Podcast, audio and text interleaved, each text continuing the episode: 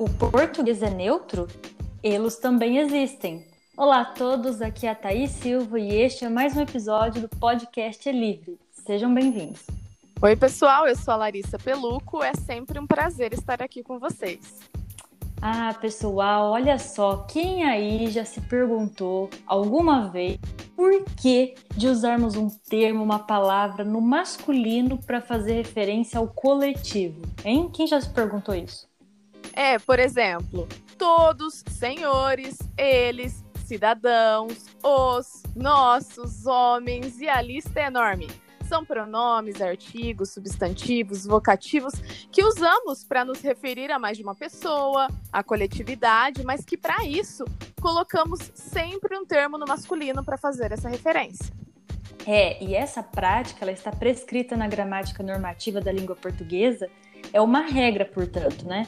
Mas como já disse Marcos Banho, nada na língua por acaso. E então podemos olhar para essa norma sob um viés um pouco mais crítico, mais reflexivo. Aliás, como toda matéria estudada na escola, sempre que nos deparamos com uma regra, é importante questionar, procurar entendê-la melhor e descobrir as suas, as suas razões de existir, né? Afinal, nenhuma regra surge do nada, gente, é o acaso tá? Quando compreendemos as justificativas para tal norma, então seu uso passa a ser mais coerente para todo mundo. É isso mesmo, Larissa. E olha, a língua, ela é um componente social. Ela faz parte da sociedade. Como a nossa forma de organização está pautada em uma estrutura patriarcal, em que o homem é a referência ideológica, política, cultural, histórica, econômica e por aí vai da nossa vida, a decisão de se usar o termo no masculino para designar todo mundo é uma decisão política e ideológica.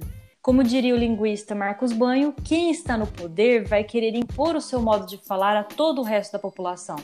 Ora, toda seleção implica necessariamente numa exclusão, certo?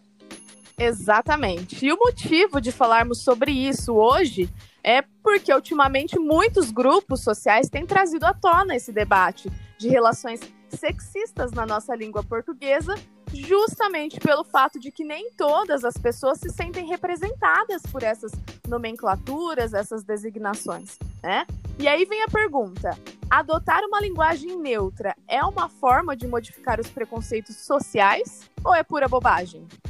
Nossa, excelente pergunta. Bom, mas antes disso, é preciso lembrar que, conforme a nossa gramática, para marcar o gênero feminino, nós usamos o A, o gênero masculino, o O, né? Há substantivos que só revelam o gênero pelo artigo que aparece uh, o antecedendo, né? Que a gente chama de substantivos comuns de dois gêneros. Lembram do dentista, artista, motorista e por aí vai? Então, para saber se é masculino ou feminino, a gente coloca o dentista, a dentista, o motorista, a motorista.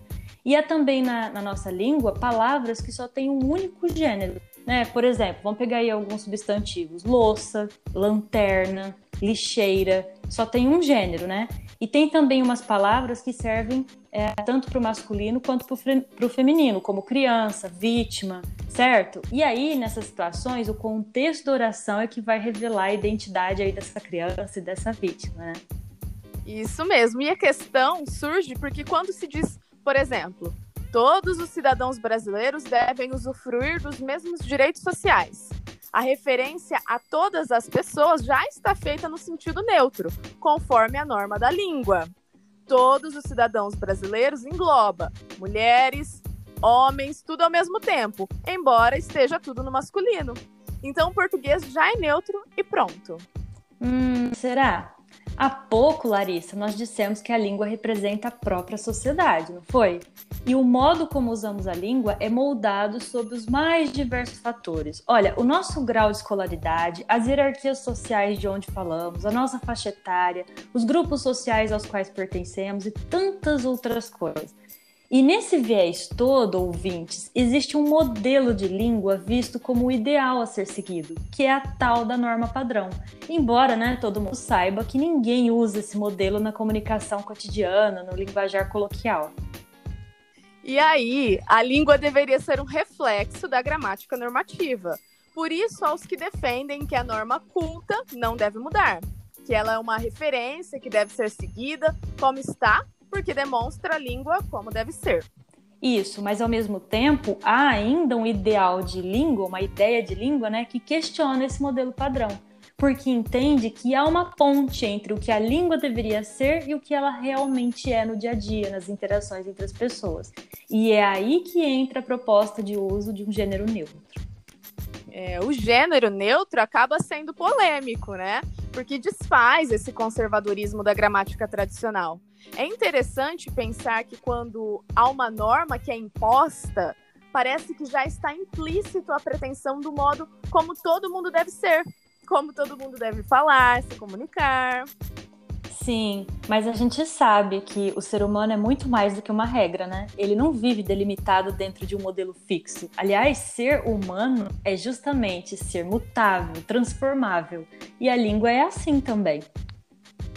E é aí que surgem os movimentos de resistência a discursos autoritários, extremistas, excludentes, que questionam essas ideias tidas como verdades absolutas, sugerindo então uma revisão dela, como é o caso da comunidade não binária, que entende que a língua, tal como ela está estruturada hoje, não acolhe todo mundo. É, digamos que o gênero neutro ele dá um espaço para outras formas de identidades sociais aparecerem também na língua e que vão muito além, essas outras identidades vão muito além do feminino e do masculino que conhecemos. É, a língua, ela pode ser violenta, opressiva, preconceituosa. Então, independente de você, ouvinte, adotar ou não essa proposta de neutralidade, é preciso pensar que essa discussão toda nos leva a usar a linguagem de outra forma, mais respeitosa. E isso é muito válido. É mesmo. Esse debate acontece, pessoal, no mundo todo, tá? Na França, por exemplo, há um movimento chamado escrita inclusiva, pois os, muitos franceses alegam que a língua deles é intrinsecamente machista, defendendo o uso do gênero neutro para acabar com esse preconceito. Vejam só. Voltando ao debate, a proposta da linguagem neutra seria assim: o mesmo exemplo dito anteriormente, né? Todos os cidadãos brasileiros devem usufruir dos mesmos direitos sociais ficaria assim: todas as cidadãs brasileiras devem usufruir dos mesmos direitos sociais. Então, na prática, a ideia é substituir a terminação de toda uma gama de pronomes, numerais, artigos, adjetivos e tudo mais pela letra e ou u, né? Por exemplo, elo, delo, nelo, aquelo, elo mesme, sui, tui, nosse, amigues, etc né? Só para citar alguns exemplos. Que aí sim estaria marcada uma neutralidade no uso da língua. E olha que interessante, essa proposta não visa refazer as regras da gramática, mas sim acrescentar novos tópicos a ela. Porque afinal, os que não se veem no feminino e nem no masculino não existem na língua, então? Se você não é mencionado na sociedade, é como se você não fizesse parte dela, não é?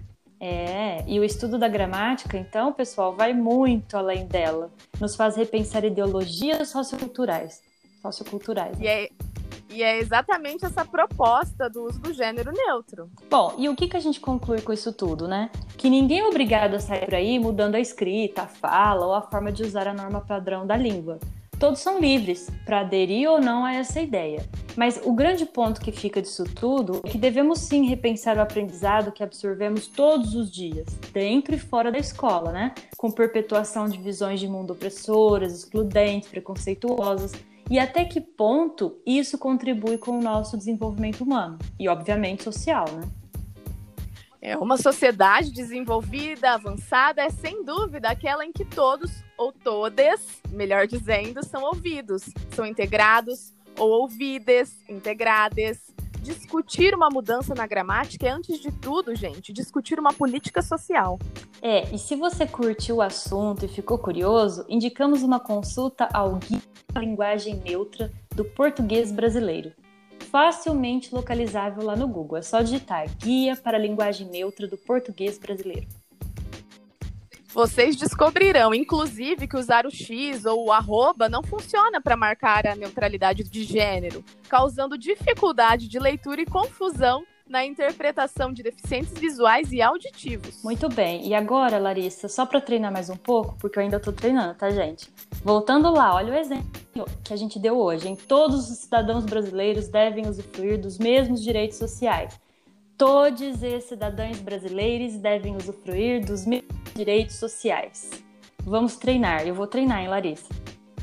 Ah, eu também vou, Thaís. E viva a diversidade! Um abraço a todos, espero que tenham curtido. Se ficaram curiosos, por favor, busquem mais informações, porque a discussão é muito boa.